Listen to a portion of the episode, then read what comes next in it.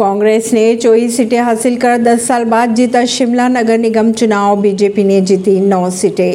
हिमाचल प्रदेश के चुनाव की अगर बात करें तो हिमाचल प्रदेश में कांग्रेस ने शिमला नगर निगम चुनाव में चौंतीस में से चौबीस सीटें हासिल की है। 10 साल बाद इस चुनाव में जीत दर्ज कराई है। बीजेपी ने नौ और सीपीएम ने एक सीट पर जीत हासिल की। जबकि आप पार्टी एक भी सीट नहीं जीत पाई। मुख्यमंत्री व कांग्रेस नेता सुखविंदर सिंह सुक्खू ने जनता का आभार भी व्यक्त किया एमपी के जबलपुर में बजरंग दल कार्यकर्ताओं ने कांग्रेस दफ्तर में घुसकर की तोड़फोड़। कांग्रेस द्वारा कर्नाटक विधानसभा चुनाव के घोषणा पत्र में बजरंग दल पर बैन लगाने के वादे करने को लेकर जबलपुर में गुरुवार को बजरंग दल के कार्यकर्ताओं ने कांग्रेस दफ्तर में घुसकर तोड़फोड़ की। पुलिस के अनुसार कांग्रेस दफ्तर के घेराव के निर्धारित कार्यक्रम के दौरान बजरंग दल कार्यकर्ता बड़ी संख्या में मौजूद थे और तोड़फोड़ कर चले गए।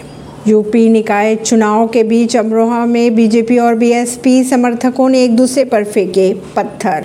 यूपी के अमरोहा में नगर निकाय चुनाव के तहत गुरुवार को मतदान के बीच कथित फर्जी वोटिंग को लेकर बीजेपी व बीएसपी समर्थकों ने मारपीट की और एक दूसरे पर पत्थर भी फेंके। पुलिस के अनुसार पुलिस ने मौके पर पहुंचकर दोनों पक्षों को अलग अलग किया। पुलिस की अगर माने तो दोनों पक्षों के चार चार लोगों को गिरफ़्तार कर लिया गया है और मतदान शांतिपूर्वक जारी। रहा। ऐसी ही खबरों को जानने के लिए जुड़े रहिए जनता से रिश्ता पॉडकास्ट से, परवीन नई दिल्ली से।